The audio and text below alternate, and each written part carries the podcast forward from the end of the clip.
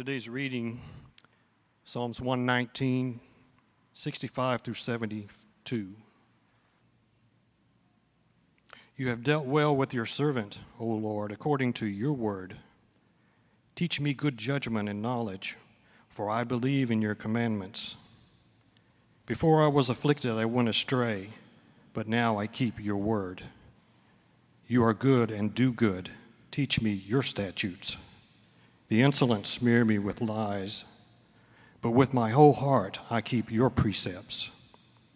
Their heart is unfeeling like fat, but I delight in your law. It is good for me that I was afflicted, that I might learn your statutes. The law of your mouth is better to me than thousands of gold and silver pieces. This is the word of the Lord. Good morning. My wife is joining me this morning. We were at this church some years ago, not at this particular facility, when it was called Imago Dei. But my connection to the church right now is through Ed Komoszewski, my very good friend for a very long time. I understand that Ed preached last month, and he must not have done too terribly because you still let him join you this morning. So I'm glad to hear that.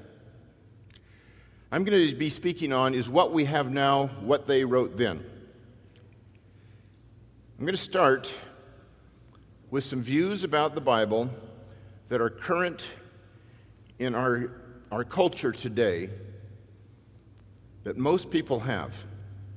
I start by quoting from that great scholar, Dan Brown, in his book, The Da Vinci Code, where he says the Bible you're supposed to laugh at that. He's not a great scholar. Come on now, let's, you got to work with me here a little bit, okay? The Bible has evolved through countless translations, additions, and revisions. History has never had a definitive version of the book. Well, here's something that's a little bit more serious than the Da Vinci Code Newsweek, which used to be pretty accurate in reporting the news. What came out on December uh, 23rd, eight years ago, or seven and a half years ago, was an article called The Bible So Misunderstood It's a Sin by Kurt Eichenwald, who's a uh, graduate of uh, St. Mark's School in Dallas. Notice the date, December 23rd. When skeptics write or speak about Christianity, they get on the news, they get on TV, on radio, far more often during Christmas and Easter, the very times in which Christians are solidified in their worship of the Lord about his birth and his death and resurrection. Now, here's what uh, Eichenwald had to say in this uh, purportedly accurate news article.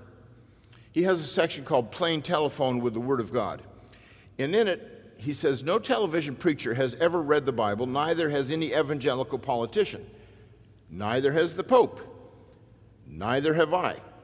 So far, he's probably telling the truth. And neither have you. At best, we've all read a bad translation, a translation of translations of translations, of hand copied copies of copies, of copies of copies, and on and on hundreds of times. Now, understand, this is the attitude that permeates our culture today. Perhaps a little bit more seriously is a book by C.J. Werleman. He wrote a book called Jesus Lied. He was only human, and here he has Jesus hooked up to a lie detector. His first book, he likes to have books with provocative titles. His book, first book was God Hates You, Hate Him Back. Rather provocative title. He's an atheist. And so that first book has got a rather ironic title God hates you, but if there is no God, then maybe he should have called it Nothing Hates You, Hate Nothing Back. Not sure. But in this book, here's what he has to say We do not have any of the original manuscripts of the Bible, the originals are lost. We don't know when, and we don't know by whom. What we have are copies of copies. In some instances, the copies we have are 20th generation copies. In Britain, the most popular, um, oh, sorry, here we go. The most popular Muslim apologist is M.M. al Azami. And he has written the Orthodox Church, being the sect which eventually established supremacy over all the others, stood in fervent opposition to various ideas, also known as heresies, which were in circulation. These included adoptionism, the notion that Jesus was not God but a man, Docetism, the opposite view, that he was God and not man, and separationism, that divine and the human elements of Jesus Christ were two separate beings. In each case, this sect, the one that would rise to become the Orthodox Church, deliberately corrupted the scriptures so as to reflect its own theological visions of Christ, while demolishing that of all rival sects. One pillar of the Christian faith is a sure word from God about Jesus Christ. We simply cannot know him apart from the New Testament. But there's a problem. God did not drop the scriptures from heaven. Instead, manuscripts were hand copied letter by letter by ancient scribes, scribes who were very human. They made mistakes just like we make mistakes today. And they were often fatigued, careless, had poor hearing, poor eyesight, sloppy penmanship, distractions. Sometimes these ancient scribes even deliberately changed the text adding a word here or there, sometimes even a whole verse or more. And of the thousands of manuscripts of the Greek New Testament that we have today, no two are exactly alike. So, how do we know that we have a sure word from God? These people that I've just uh, mentioned represent what's going on in culture, but they get it from a scholar, actually. They get it from several scholars, but the key person who has influenced our culture today about skepticism concerning the Bible and Christianity is a man who went to Moody Bible Institute, graduated from Wheaton College, two very fine evangelical institutes, went to Princeton Seminary to get his master's degree and his PhD under Bruce Metzger, a superb evangelical scholar of New Testament textual research, dealing with the ancient manuscripts trying to get back to the original wording of the New Testament. Bart Ehrman was an evangelical when he was in college and in his master's program and in the first few years of his doctoral program. Later, he drifted away from the faith. Today, he calls himself either an agnostic or an atheist. Not sure what it is, uh, whatever he's going to call himself. But he's written a book misquoting Jesus which very quickly became the number one uh, book on the New York Times bestsellers list. Within three months, it sold 100,000 copies. Misquoting Jesus, the story behind who changed the Bible and why. It's a popular work based on his scholarly works. And in this book, he says not only do we not have the originals, we don't have the first copies of the originals. We don't even have copies of the copies of the originals or copies of the copies of the copies of the originals. Sound familiar? C.J. Werleman got it from Bart Ehrman. And then later, towards the end of his book, now he's talking not just about the distance of the copies from the original, now he's talking about the quality of what the manuscripts have to say. He said, The more I studied the manuscript tradition of the New Testament, the more I realized just how radically the text had been altered over the years at the hands of the scribes. It would be wrong to say, as people sometimes do, that the changes in our text have no real bearing. Sorry, I went a little bit too far ahead.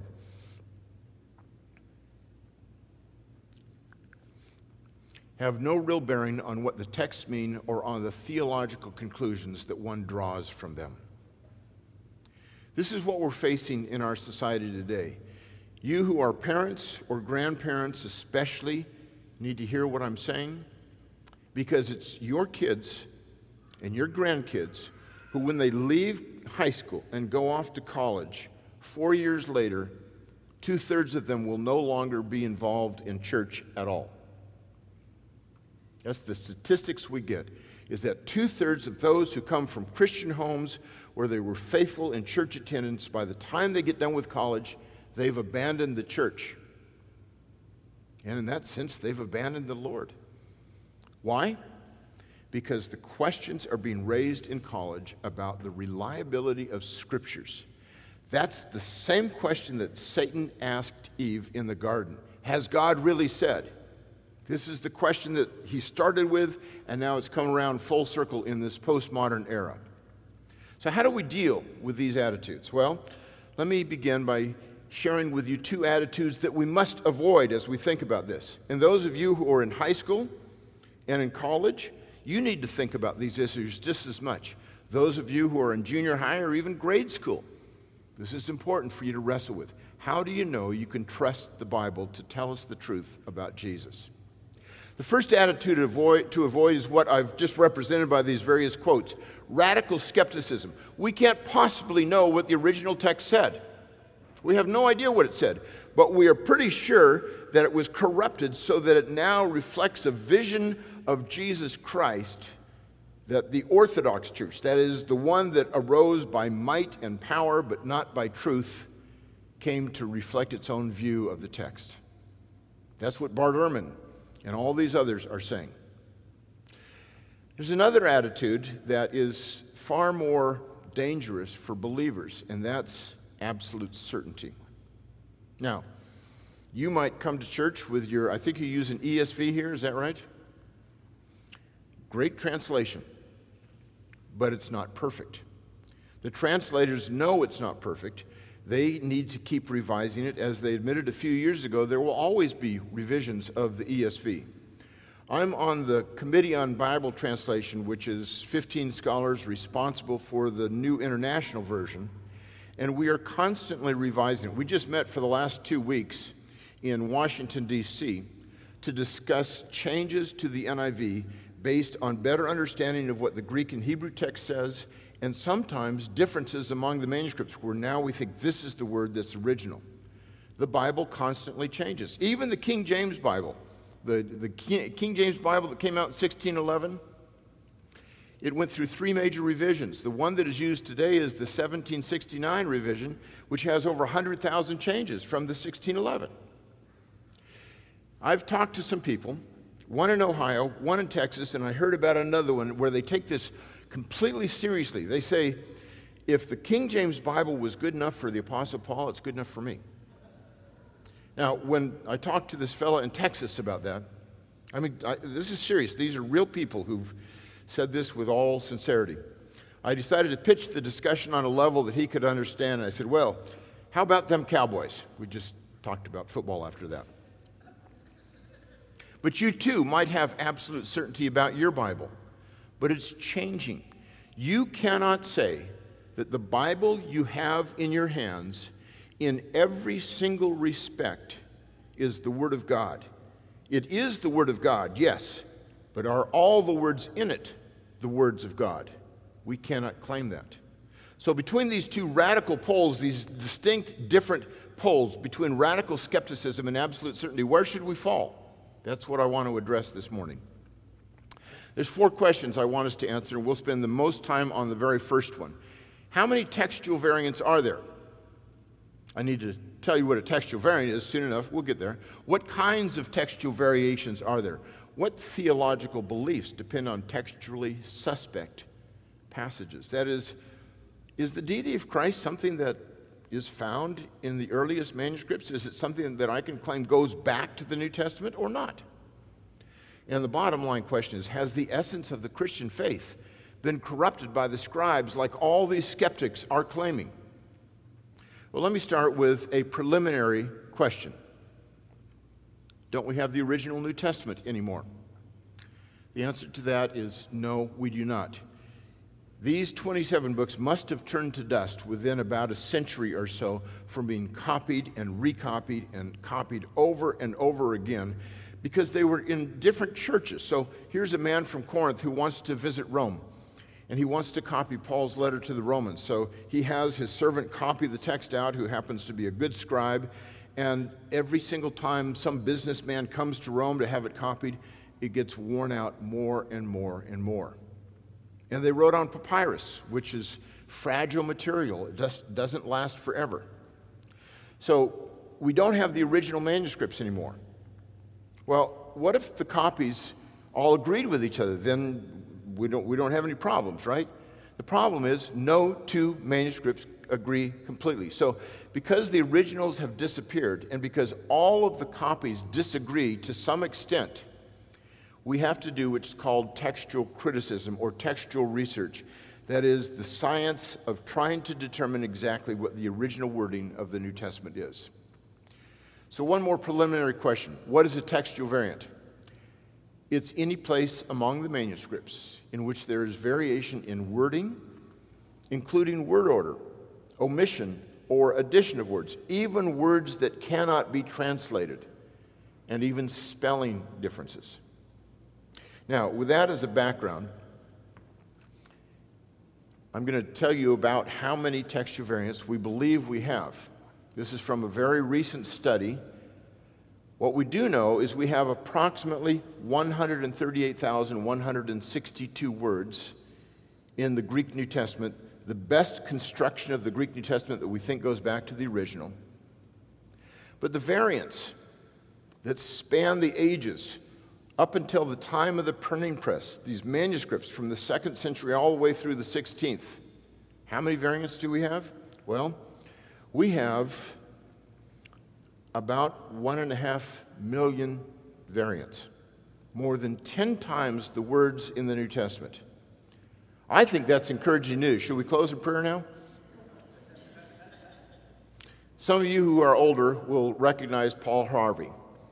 And so I'm going to use a line from him. Now I'm going to tell you the rest of the story. C.S. Lewis said that the moment the miracle enters nature's realm, it obeys all her laws. Miraculous wine will intoxicate, miraculous conception will lead to pregnancy, inspired books will suffer all the ordinary processes of textual corruption. Miraculous bread will be digested. Here's the point I want to stress in this, this first uh, note, and that is the reason that we have a lot of textual variants is because we have a lot of manuscripts. I'm going to illustrate this, and I'll have to be brief. I'm cutting some of these illustrations much shorter so I can stay within the time. 300 years ago, an Oxford scholar who spent 30 years of his life examining every single Greek New Testament manuscript he could find he ended up discovering hundred of them and cataloging what every single one said in every single place. And then he looked at ancient translations that come from as early as the second century in Latin and Coptic and Syriac and other languages and what the church fathers had to say. 30 years of his life, and he produced one volume called the Novum Testamentum Graeca, or the Greek New Testament. Two weeks after it was published, he died. That was a great time for him to die because then he could avoid all the skeptics and critics, you know. That's what I want to do. My magnum opus, I want to write and then two weeks later die so I don't have to deal with all those people. So I'm timing it. I'm timing it, Patty. You know that. Okay. Well, what he discovered was so many textual variants that uh, every page was filled with at least a third of the textual variants from what he had in the text. And here's, here's a page from the book of Revelation. One third of the page is listing all these variants in much smaller print. Sometimes it was three fourths of the page. And this was based on just 99 manuscripts. So there were some Protestant groups, very conservative, fundamentalist type Protestant groups, who said, What you've done, John Mill, is the work of the devil. Friends, I need to tell you, anytime we do historical research into the life of Jesus, into the Bible, it is the work of God. And that's because the incarnation methodologically demands of us that we should examine these things for ourselves. The Bible is the only religious document of any major religion that completely subjects itself to historical verification. And we need to study it. We should never say, well, let's, I just believe it, that settles it, you know, I don't need to think about this more. We do need to think about it more we need to realize that the closer we get, the better it looks. So, six years after uh, John Mill wrote his book, Richard Bentley, who was a great scholar at Cambridge, made this comment about it. He said, If there had been but one manuscript of the Greek Testament of the Restoration of Learning about two centuries ago, that is when the first published Greek New Testament came out in 1516, then we would have had no various readings at all. That Greek New Testament, if it was based on one manuscript, it'd have, it'd have no variants at all. Would the text be in a better condition then than it is now that we have 30,000 variant readings? It is good, therefore, to have more anchors than one, and another manuscript to join the first would give more authority as well as security. One of the things that we have among the New Testament manuscripts that classical scholars wish they had is an embarrassment of riches. We have so much data that one person, even a team of 10 scholars, could not possibly get through it in a lifetime. That's why there's an international community of many, many scholars working on this and millions of man hours that have gone in to try and determine exactly what the wording of the original text is. Here's what we have when it comes to the New Testament manuscripts Greek manuscripts, handwritten manuscripts of the New Testament prior to the printing press. We have approximately 5,500 Greek New Testament manuscripts. Now, they're not all complete, but the average size Greek New Testament manuscript is over 400 pages long. We also have the New Testament in many different uh, ancient translations. Latin, we have about 10,000. We're not sure. The total numbers have never been counted. And other ancient versions like Coptic and Latin and Syriac and uh, Old Church Slavonic and Armenian and Arabic. Many, many other ancient versions. Somewhere between five and 10,000 copies of the New Testament in these ancient languages. But if we had a magic wand and could wipe out all of these manuscripts in one fell swoop, we still would not be left without a witness. And that's because of preachers of old, known as church fathers. They quoted from the New Testament and they wrote commentaries, they wrote homilies, and these church fathers did not have the gift of brevity. I am following in their train, as my wife could well tell you. Not that I just the fact that I don't have brevity, that's all I meant. Okay. They quote from the New Testament so much that many years ago it was discovered that we have over 1 million quotations from the New Testament, well over 1 million from the, uh, of the New Testament by these church fathers. Now, not all of them are the early church fathers. Some go as late as the 13th century.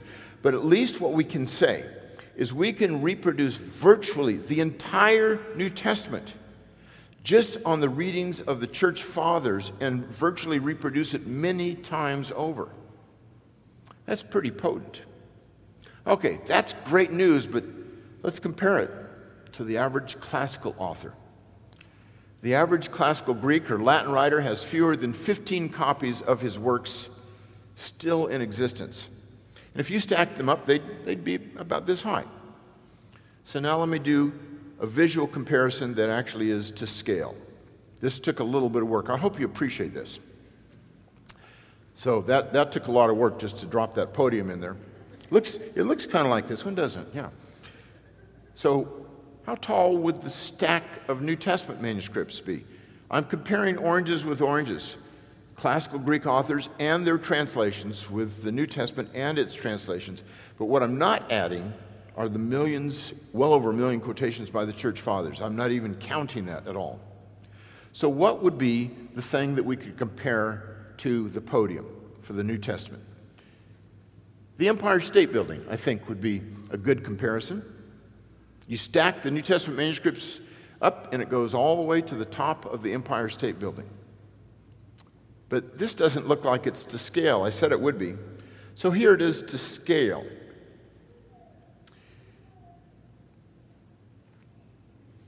I don't know if you can see this dot. It's one pixel, but that's four feet high. Now, that's the Empire State Building, 1,454 feet high. But I've got a lot of room left here. That's because our New Testament manuscripts don't just stack up to one Empire State Building, they stack up to four and a half. One and a quarter miles high. 6,200, 6,600 feet tall and counting. My little institute has discovered almost 100 manuscripts in the last 20 years. And that's more than all the rest of the institutes in the world have discovered of the New Testament text. We think there's another 800 to 1,000 manuscripts left to be discovered. Well, due to time constraints, I can only give you one example from a classical author, and he's not an average author by any means. This is Xenophon, the Greek military genius, philosopher, historian, and uh, he wrote the work Hellenica, along with some other works.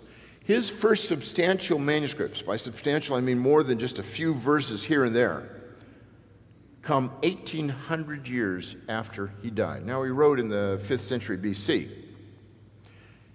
But what if we had our first New Testament coming 1800 years after the New Testament was written? It would be like saying the first time we have any substantial manuscripts of the New Testament are in about 1903, 1906, right around then when the Wright brothers invented the, new, the, the airplane. If that were the state of the New Testament, do you think the skeptics would have something to say? Yeah, they would. But they act as if that is the state of the New Testament. And I've just shown you that that is not the state. We have so many manuscripts, and we have so many early manuscripts. So let me just discuss one early manuscript, then I'm just going to show you a chart. It might show up on the quiz, so you may need to remember this, I'm not sure. But here's uh, a manuscript known as P52.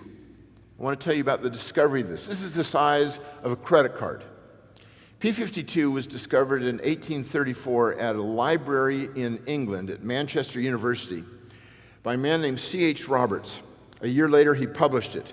It was in a shoebox left by his predecessor to keep going through these papyri that had been excavated from Egypt, which is the only climate dry enough to really preserve papyri for centuries. He looked at this manuscript and he was surprised that it was written on both sides. What he saw on the first side was this is parts of John chapter 18, verses 31 through 33. He turned it around John chapter 18, verses 37 and 38. Well, what that told him was that this book was written on a codex. A codex is our modern book form. This is a codex, bound on one side, cut pages, you can flip, you can get to any passage you want. We think of that as a modern invention, but it was actually invented in the second half of the first century AD. Now, if you're under 30 years old, you may have never seen a book that looks like this because all your books are on computer, and therefore you scroll to read, which is going retro on us. This is a codex. P52 is the oldest codex ever discovered. Now, 90 years earlier, a fellow by the name of F.C. Baur in Germany had written a major work that was, seemed to be followed by the rest of Europe for up until 1935 when Roberts published this find. And what Baur did is he applied Hegelian di- uh, dialectic to the New Testament, which is thesis on one side, antithesis, and then synthesis in the middle. What Baur argued was that the Gospel of John has the synthesis between Pauline type Christianity and Petrine type Christianity, and it came together much later. So Baur argued and was followed by a majority of non evangelical scholars that John's gospel must have been written after AD 160. Well, he argued, in fact, that it was probably written in about 170. If that's the case, John's gospel tells us nothing that's reliable about the life of Jesus. But when, when uh, C.H. Roberts discovered this manuscript, he said, It looks to me like it's dated somewhere between 100 and 150 he sent photographs to the three leading papyrus scholars in Europe, and each one of them confirmed, yes, between 100 and 150. Now, I don't know about you. I grew up in Newport Beach, California, had a pretty good education. And one of the things I was taught was that generally speaking, copies of a document are not made before the original document is made. Is that what you've been taught too? Yeah, so, what this did was it sent two tons of German literature to the flames. They were wrong. What proved it? An ounce of evidence versus this pound or tons of presumption that F.C. Baur and his followers had argued about the date of John and the reliability of the New Testament. P52 isn't the only early manuscript we have, though. In fact, this is just a real quick chart on this. This won't show up on the quiz, I promise. Maybe a bonus question. We have as many as a dozen manuscripts, all fragmentary, from the second century, from between 100 and 200, AD 100 to 200. By the time we get done with the 10th century, we have 967 Greek manuscripts at least. So within 900 years of the New Testament's completion, we almost have a thousand manuscripts in Greek alone. Well, how does that compare to the average classical author? Within 900 years of the average classical, classical author's writings, zero manuscripts, none. I'd say we have not only a massive amount of data on our side, but we have early data. So if you're going to say that, uh, well, how can we possibly tell what the original New Testament said? Then you have to say that a thousand times more often, a thousand times louder, a thousand times greater certainty about virtually everything from the classical world. There's absolutely nothing nothing from the Greco Roman world that compares to the New Testament in terms of the date of its copies or the number of its copies. So, I'm concluding my first point now. I told you this would be the longest one. Has the Bible been translated and retranslated so many times that we don't know what it originally said? Here's one last way to think about this. In 1611, the King James Bible came out. It was essentially based on nine Greek manuscripts. The earliest one was from the 11th century, and they used that one the least. So, just 500 years, 600 years earlier than when the, new, uh, the King James came out, was the oldest manuscript.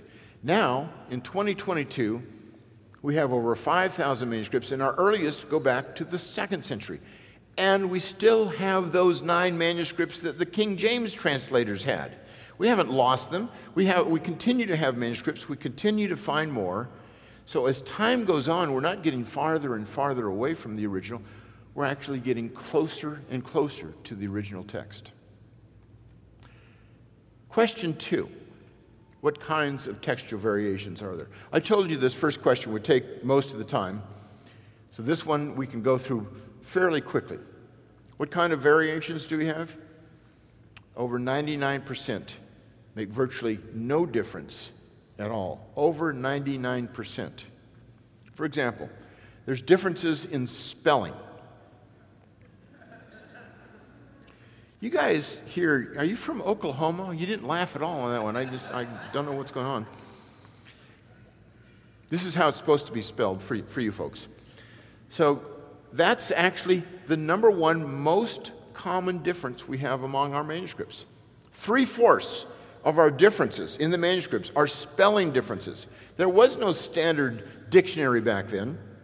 And so I'm going to give you a question for Greek geeks. There may be two or three of you who know a little Greek.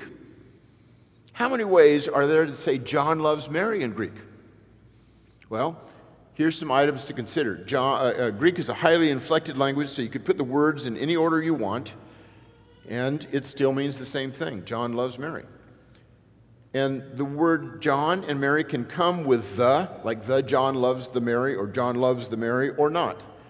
I did my master's thesis on when the article, the definite article, did not occur in Greek, and I did my doctoral dissertation on when it did occur in Greek. These two works would cure the most hopeless insomniac. There's over 20,000 of these little buggers in the New Testament, and we still are not sure why it is used with proper names. It has not affected any doctrine of any sort anywhere ever. And yet there it is. Then you've got difference in spelling. You can spell John two different ways. You can spell Mary several different ways. So take out your pen and paper. Here's the ways in which you can spell John loves Mary in Greek. And this will show up on the quiz. I had to put it in Greek, of course, because I, that's what I, it, it says John loves Mary in English every time. I could put that, but Every single time we translate this, John loves Mary. Eight ways.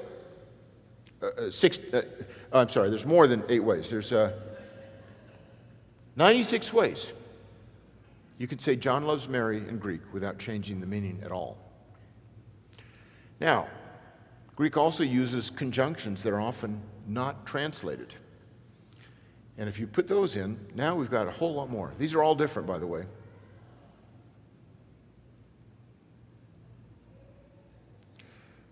384 ways that you can say John loves Mary.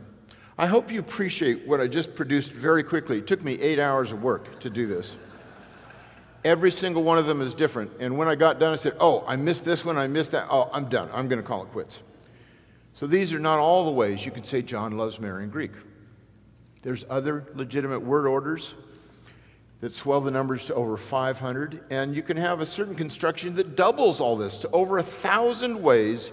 You could say John loves Mary using the same word loves every single time. You put in a different lo- word for verb for loves, and you could swell the numbers to over 2,000. Now, what's the point of this little trivia exercise? Let's juxtapose it against what Bart Ehrman has said. We could go on nearly forever talking about specific places in which the texts of the New Testament came to be changed either accidentally or intentionally. The examples are not just in the hundreds, but in the thousands. They're actually in the hundreds of thousands. So what? If we can say John loves Mary over a thousand times in Greek without changing the meaning, the number of textual variants for the New Testament is meaningless.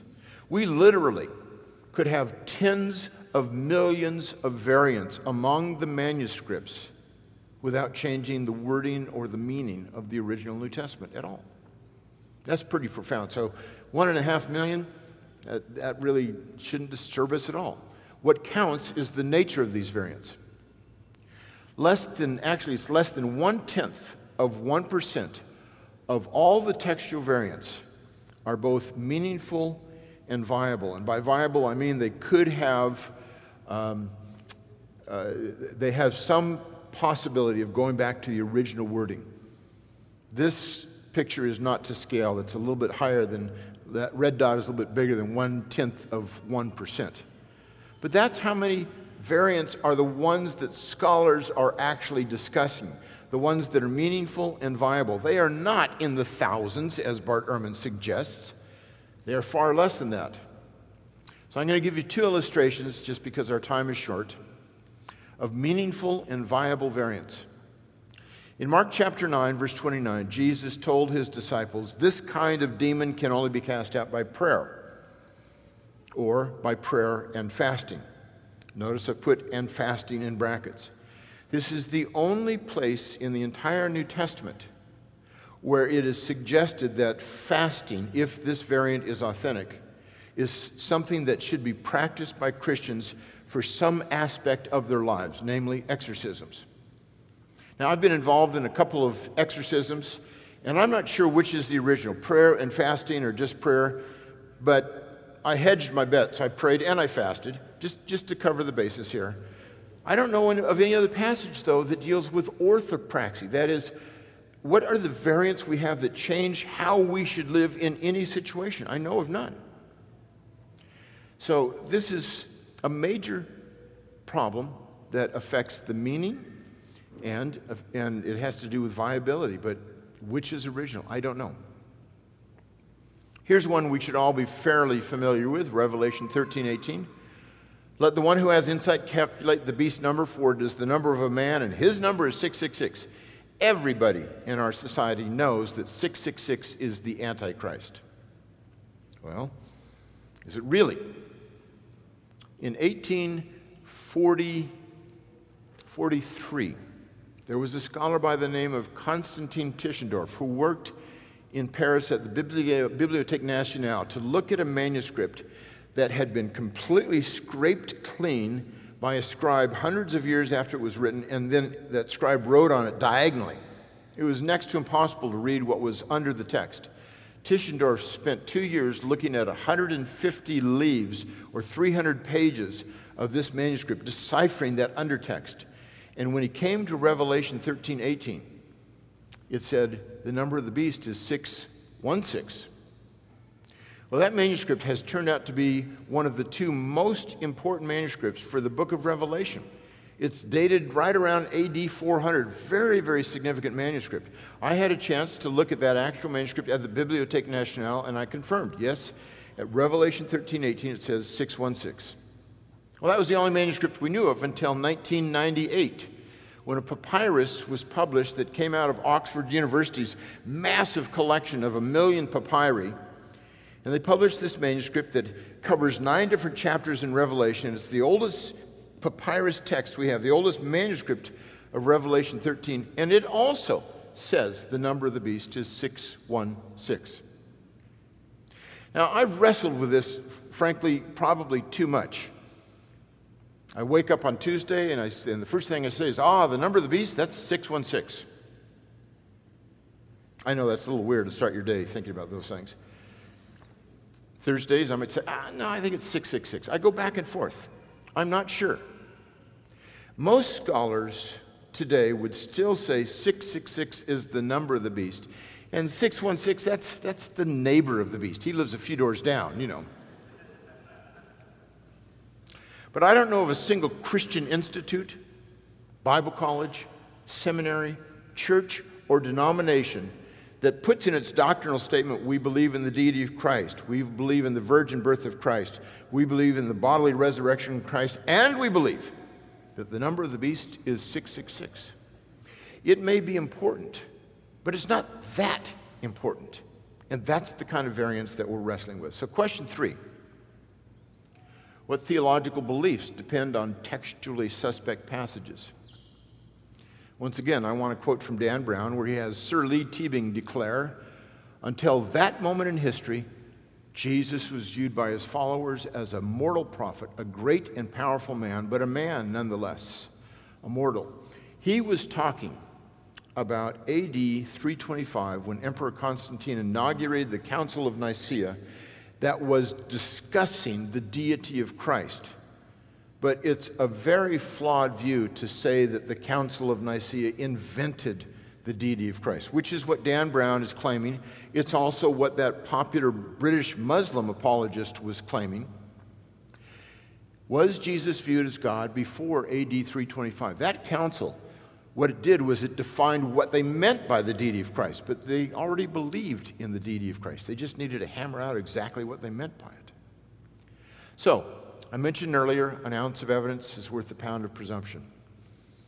Here's more than an ounce of evidence. Here's a manuscript, papyrus number 66, that's dated around AD 200. Some date it as early as 150, maybe a little later than 200. But whatever it is, it's a lot older than the Council of Nicaea. This is the first chapter of John. I want you to read along with me at John 1 1, if you would. And it says, Can you see that? You can, you can read that, right? It says, in arche in halagos. Oh, I'm sorry. In the beginning was the Word, and the Word was with God, and the Word was God. Have you ever heard that before in your Bible? Is that what your Bible says? Of course, it's what your Bible says, because Constantine did not invent the deity of Christ. We have many manuscripts, we have church fathers, we have versions that go before that, all of whom are affirming the deity of Christ. Every single manuscript of John's gospel, no matter the date or the language, says the same thing in this verse Jesus is unequivocally called God. Well, what about Christ's deity? His virgin birth, his sinlessness, his death on a cross, his bodily resurrection, his second coming. There are some passages that may not affirm this, but there are none of them that deny this. There are no variants no variants that put any essential belief in jeopardy. So that brings us to question four, and I'll conclude with this. Has the essence of the Christian faith been corrupted by the scribes? 80 years ago, Sir Frederick Kenyon, who was a paleographer extraordinaire, he, he looked at ancient manuscripts, that's what he spent his life working on, and he became the principal librarian at the British Museum.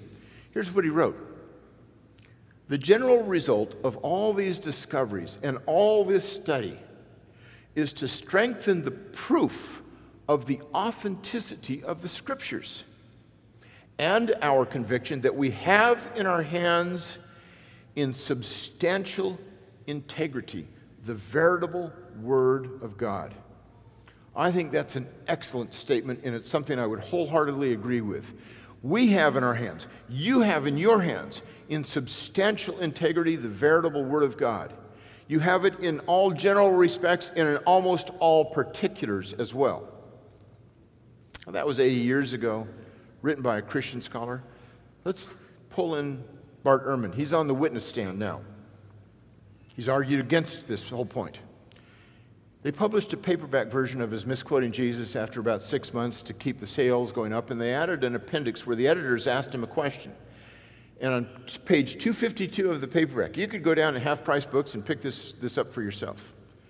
They ask this questions, this question Why do you believe these core tenets of Christian orthodoxy to be in jeopardy based on the scribal errors you discovered in the biblical manuscripts?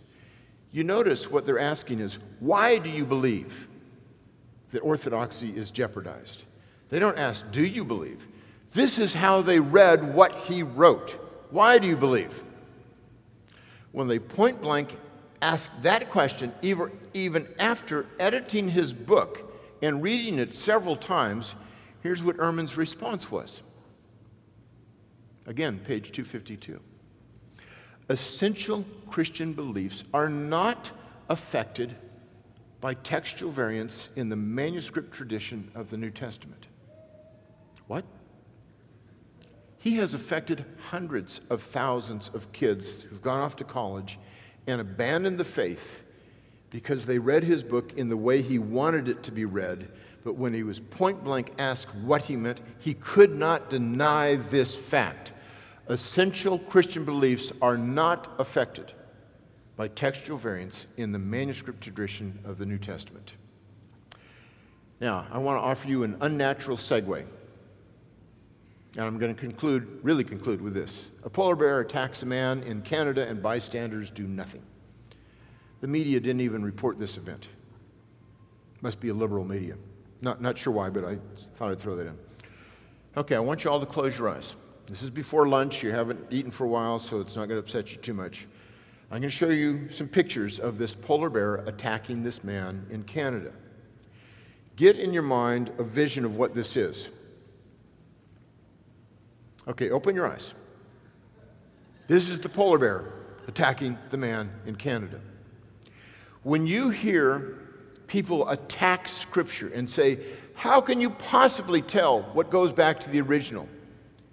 Think of this polar bear as attacking this man. Did he hurt the man? No. He might have pulled out a couple threads of the guy's 501 blues, but that's it. This is that polar bear. He's a baby. He does nothing. He does not jeopardize in any sense the essential beliefs of the Christian faith. What I want you to conclude with is this trust your Bible and read it because in there you'll find the words of life. Let's pray, shall we? Father, we thank you for the scriptures. We thank you for every translation of the Bible that exalts Jesus Christ. And we ask that you'll burden our hearts to read the scriptures, to know you well, and to know how we can defend our faith with those who are skeptical. It's in Jesus' name we pray. Amen.